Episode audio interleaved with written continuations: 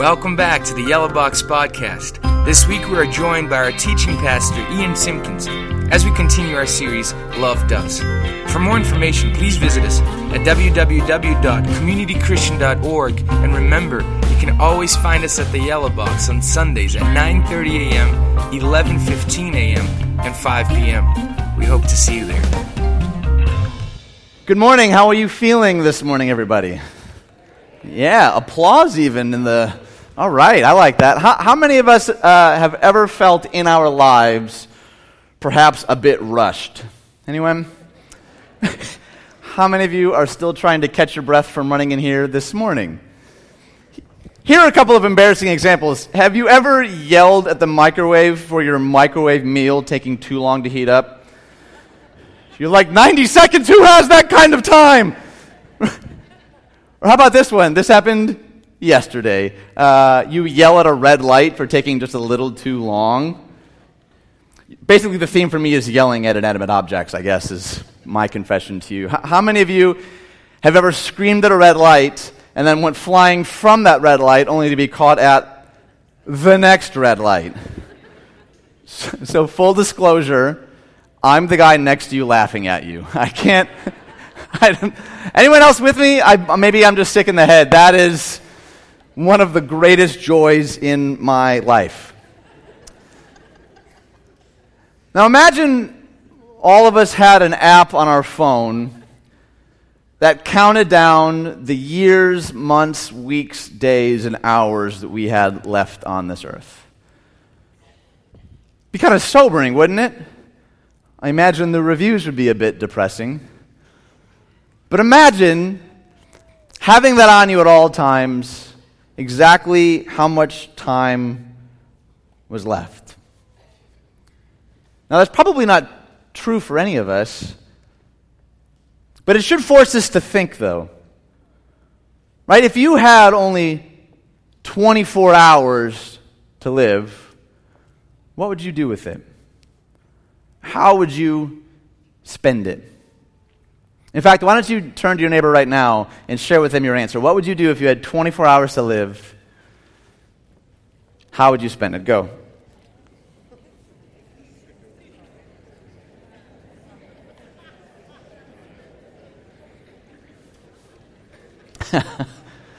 Some laughter, a little crying. this morning, I want us to think with that level of intentionality. If I had 24 hours, one day, what would I do with it? In fact, we're going to go a step further and we're going to put a countdown timer on the screen marking 24 hours sometime during this sermon. oh, it's there, right. It's not on. Wrong screen. Clearly, this guy didn't rehearse. Now, full disclosure, like, this is every preacher's nightmare, right? like a projected countdown timer for everyone to see. I, I promise I won't take more than two of your next 24 hours. Some of you are new and you're like, is he joking? I can't tell if he's joking or not. I guess you'll see. Today we're wrapping up our series uh, called Love Does, and the title of today's message is Love Takes Time. Now, we've been talking for the last month or so uh, about what it is to love. What does love actually mean? And we've said over and over again that in order to understand love, we have to go to the source of love. And as Jesus' friend John says, God is love. He is himself ontologically love. Now, that verse may not be all that encouraging, except that we see love embodied in the person of Jesus. If you want to know what love is, look to God. You want to know what God is like, look to Jesus. And Jesus shows us something fascinating about love, and it's this that love isn't passive, it doesn't wait on the sidelines, it's active. It has sacred physicality and movement. Love does. And Jesus is showing us this over and over and over again. Now, I'm, I'm, sure at some level we're all aware of time in general, right? Like we, we wear it on our wrist, we have it on our phone. Most every room has a clock in it somewhere. In fact, sometimes uh, I walk by a clock just to pass the time.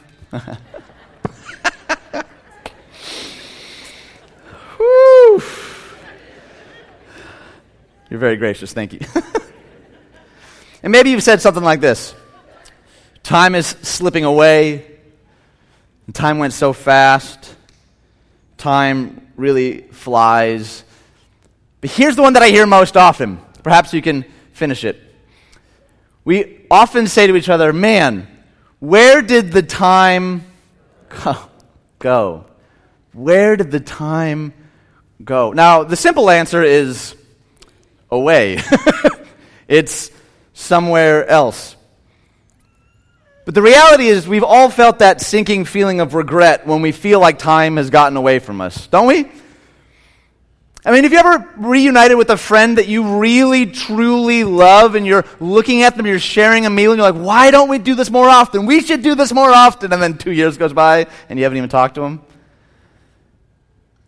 We've all felt the sting and the weight of time getting away from us. I, I doubt any of us, especially those dedicating babies today, would want to wake up years down the road and say, I wish I had spent more time on the things that matter. So, how can we be more intentional then with our time? How, how can we be more focused in how we spend our time? Or, or better yet, how can we love people with our time? I think Jesus understood this beautifully. Think about it. He, he was alive for roughly 33 years of his life, and he spent the first 30 in relative obscurity. Isn't that wild? For you mathematicians in the room, that's three years of ministry on the earth. All of his teachings, all of his miracles, all of his interactions, three years in his earthly ministry. To put that in context, that's about the length of one Lord of the Rings movie. Jesus understood that time was precious. But here's something that I love about Jesus that even with all of the, dem- the, the demands on his time, all of the pressure from his friends and the crowd, he always was making intentional decisions to slow down, to connect with God and others. He models for us beautifully that love takes time. Here are a couple of examples. On one occasion, Jesus was going to be with a dying girl. And in the midst of this crowd, a woman who had been bleeding for 12 years reached out and grabbed his cloak. Now, Jesus could have easily just kind of powered through and said, No, I'm going to be with this girl, but he doesn't. He stops. And he not only heals this woman, but he hears her story. He looks her in the eye and says, Tell me who you are. On another occasion, Jesus is headed toward Jerusalem. These are the final hours of his life, and there's a blind man begging at the side of the road. And with all that was weighing in on him, all the distractions, all of the sorrow, all of the anguish, all of the heartache, he stops again. He stoops down. He looks him in the eye, and he heals him. Another occasion, many of you are familiar with Mary and Martha, two sisters with very different temperaments. Martha is consumed with all the household tasks. She has Jesus coming over after all. How many of us wouldn't maybe perhaps pull out the old Hoover to tidy up a bit? Right? An understandable response. And Mary is simply sitting at the feet of Jesus, soaking it in. How many of us, when we hear that story, we're Team Martha? right? Like, like Mary needs to get her life together, right? Clean a dish or two, come on. But who does Jesus commend? He commends Mary. Says, with all that could be done here, you've, cho- you've chosen the better thing. Some, some of you might be excited to hear then that the dishes can wait. That might be all the sermon you need to hear this morning. The dishes can wait. And those are just a few examples. But my personal favorite comes from Matthew chapter 19. And in Matthew 19, in verse 13, it says, One day some parents brought their children to see Jesus so that he could lay his hands on them and pray for them. But the disciples scolded the parents for bothering him. Now, again, let's enter into the story a bit.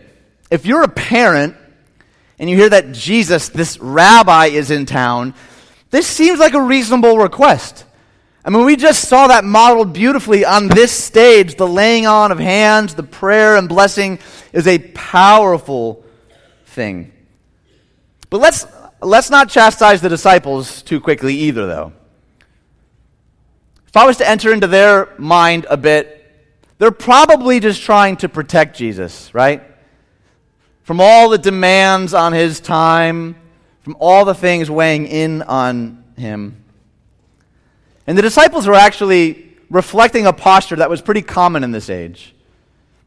In the ancient Near East, children were pretty low down on the ladder.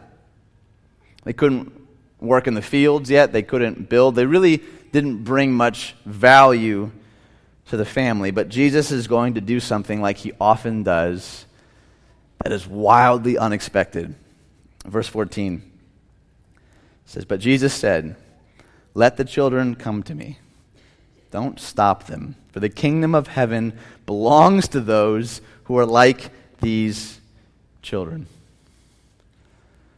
So imagine this scene unfolding. You're an eager parent. You're holding your child. Would you pray for my child? Jesus, will you lay my lay your hands on my child? And the disciples are scolding them. And just as you're defeated carrying your child away, Jesus says, No, no, no, no, no, hold up, hold up. Bring him in. Bring him in close. I imagine Jesus maybe even got out the selfie stick, right? Like he was there fully in this moment. Jesus so often is living in ways that were counter to his culture. When everything in his age says um, they're not worth your time, they're so low down on the rung, you have better things to do, Jesus says, Come close. Come. In fact, in this next verse, actually lays his hands on them, which for a Jewish audience was to declare, You have great and mighty worth you are valuable. You are seen. Jesus models this for the entire crowd, and he sends a clear message that he has time, even for children. So, who, are maybe those easily overlooked people in your life? My guess that if you have children, yeah, they probably drive you crazy now and again, but you really you, you love them more than you thought you could ever love anything, right? Maybe you, maybe you have a close relative, may, maybe you have parents or roommates that it's, it's easy for you to love. You're around them a lot, and so they, they stomp on your nerve, but at the end of the day, there's nothing but love for that person. But who, who are the easily missed, overlooked people in your life? Maybe it's a cashier. Someone who's bagging your groceries. I'm amazed at how much even a little bit of effort in the drive through can change someone's day. In fact, when Katie and I were dating, she was living in the city. And so I was always driving into the city uh, to meet with her. And I remember for some reason I had read something that sparked this in my mind. I wanted to spend a month uh, caring for those that seem the most overlooked in society. And the person that I came up with was the toll booth person. Like this, this person sees thousands of people every day, and probably the most they ever get is, right? And then people drive on. They're, they're not a, a, a deeply loved demographic. So I decided I'm going to go through the toll every time I go and see Katie for a month and see if I can't try to love some of them well. Well, as it turns out, I kept getting this same sweet old lady whose name was Rose. And she would recognize me, and I would recognize her, and in 15 second bursts, I would hear a part of her story over the course of this month. Well, this was in February, and I was driving down uh, for Valentine's Day, and I thought, I'm going to make a card for Rose just in case I actually get her booth. The odds are slim, but we'll, we'll see. And sure enough, I pull up, And Rose pops her little head out the booth. And I said, Rose, it's so good to see you. I made you this card. And immediately her eyes fill with tears and she leans out of the booth to give me this huge bear hug, to which I can only imagine what the cars behind me were thinking.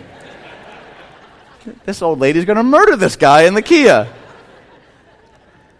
And I've never forgotten that interaction. That card cost me three cents to make.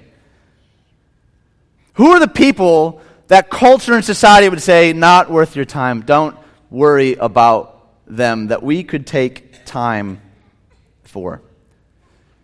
Now, this may look like trying to add one more thing into an overstuffed schedule, but this is what I think it means to live on mission for Jesus. That all of life is mission. Because what do we want for the world? Redemption.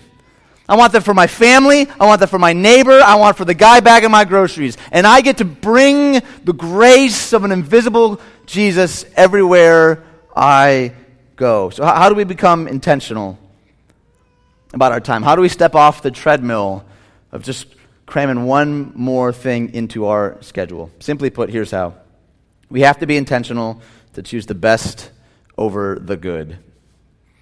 We have to be intentional about choosing the best over the good. Obviously, we still have to do the dishes. You still got to vacuum every once in a while. But there are times when we need to choose connection over completion. Choose connection over completion. I've been doing some research, and I've actually found something pretty mind blowing about these everyday tasks in our life. And do you want to know what I found? This is going to blow your mind. This is what I found. They're never done. Ever. Dishes keep getting dirty. Grass keeps growing, gosh darn it. The tasks are never done. Now, this may rattle some of you a bit. The dishes can stay dirty sometimes. The lawn, that's right. Preach it, girl. Come on. Shoot.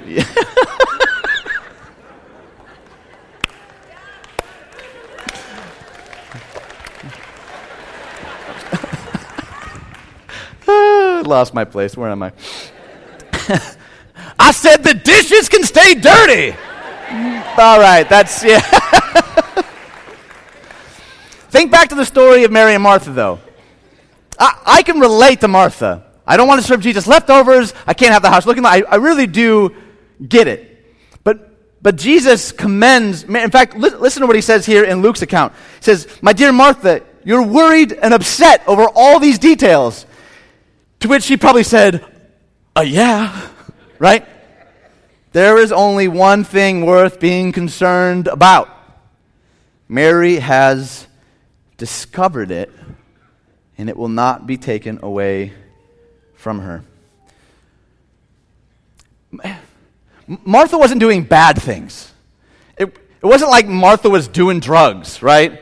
Or like selling Nickelback CDs. She wasn't doing anything wrong.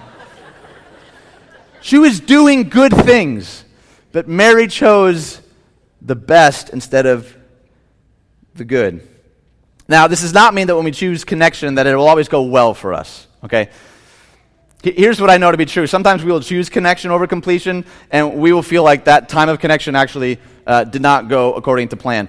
One of the things that Katie and I have tried to be really intentional about is a, uh, a weekly date night, carving out a night to focus on having a date. Some dates go better than others, as you can imagine.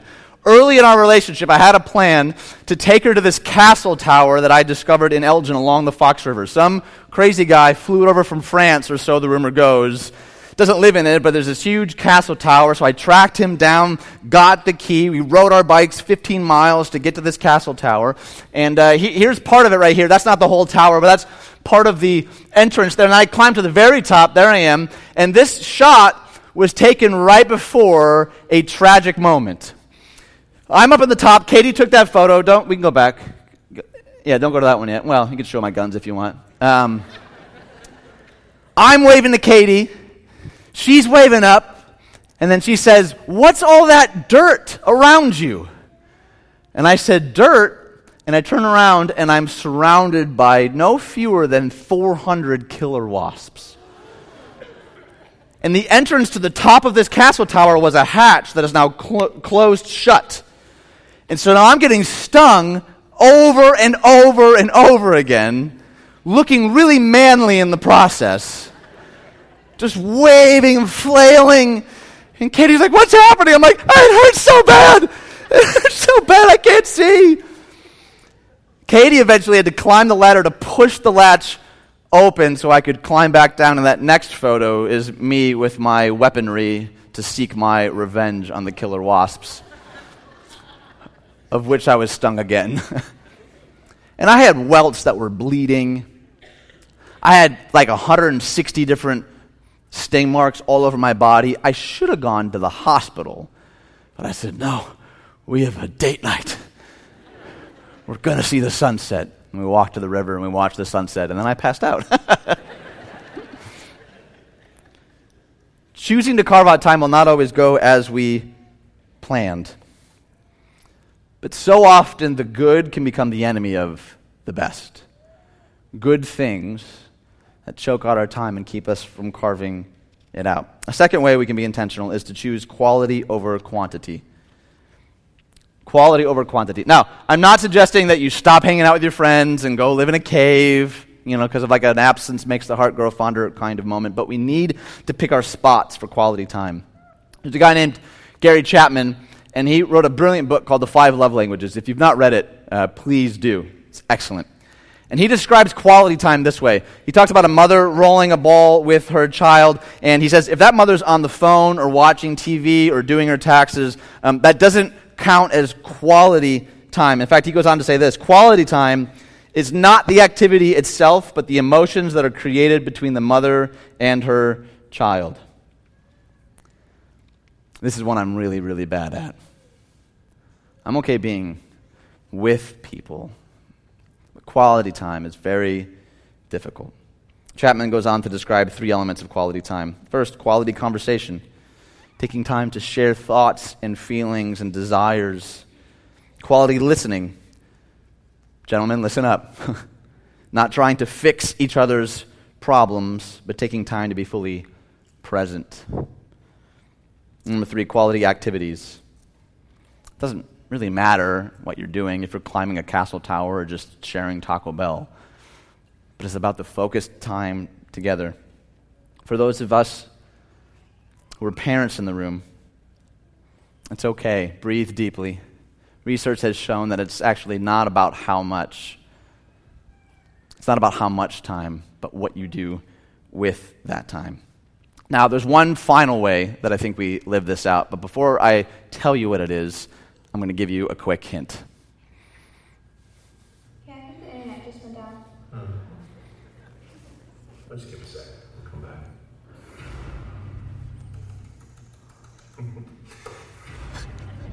Something just happened in the world and we have no idea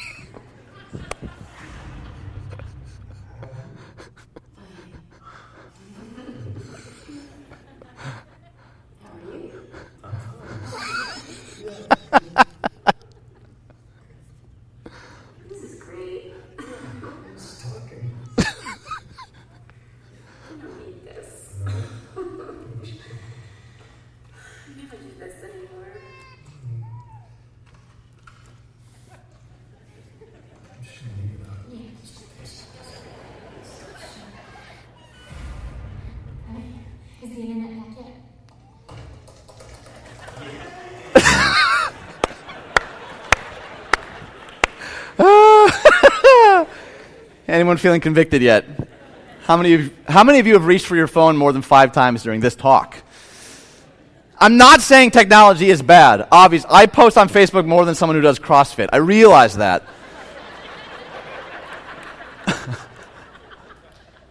I love that I can send my brother a random meme of a kitten. I can watch my other brother race his girls on Instagram. I, I love that. But sometimes, and here's the third, we need to choose together over technology. We need to choose together over technology. Now, I, I know some families actually have a basket at their front door that when you enter the home, you, you put your phone in the basket so that you can spend time together. I, I know friends who have stacked up their phones when they're at a restaurant in the middle of the table, and whoever reaches for it first has to cover the tab. I, I think technology is remarkably useful, but what would it look like if we were intentional about choosing together instead of technology? Have you ever been at a restaurant or a diner and you looked across the way and you saw two people who were eating a meal together and both of them were on their phones? How many of you have been that person? These are precious moments. The, the breath in our lungs, this very moment is a gift. Our family and friends, th- those around us, they're a gift. May we be a people who are intentional about loving them with our time. Love is not hurried, love is not busy. Love slows down and takes the time. So take a look at that timer. When that timer runs out, what really matters? What would it look like in the next day, week, month, or year to prioritize the things that matter most? Or maybe more pointedly, what would need to change? What might we need to rearrange? How could the next 24 hours be different than the last 24 hours? Or maybe how could the next 24 hours be better than the last 24 hours? What do we need to say no to in order to say yes to love, to intentionality, to relationships, to walking in the way of Jesus. I mean, let's face it, time is slipping away. We, we know that. Let's be intentional with every moment we're gifted to choose the best instead of just what is good. Let's pray.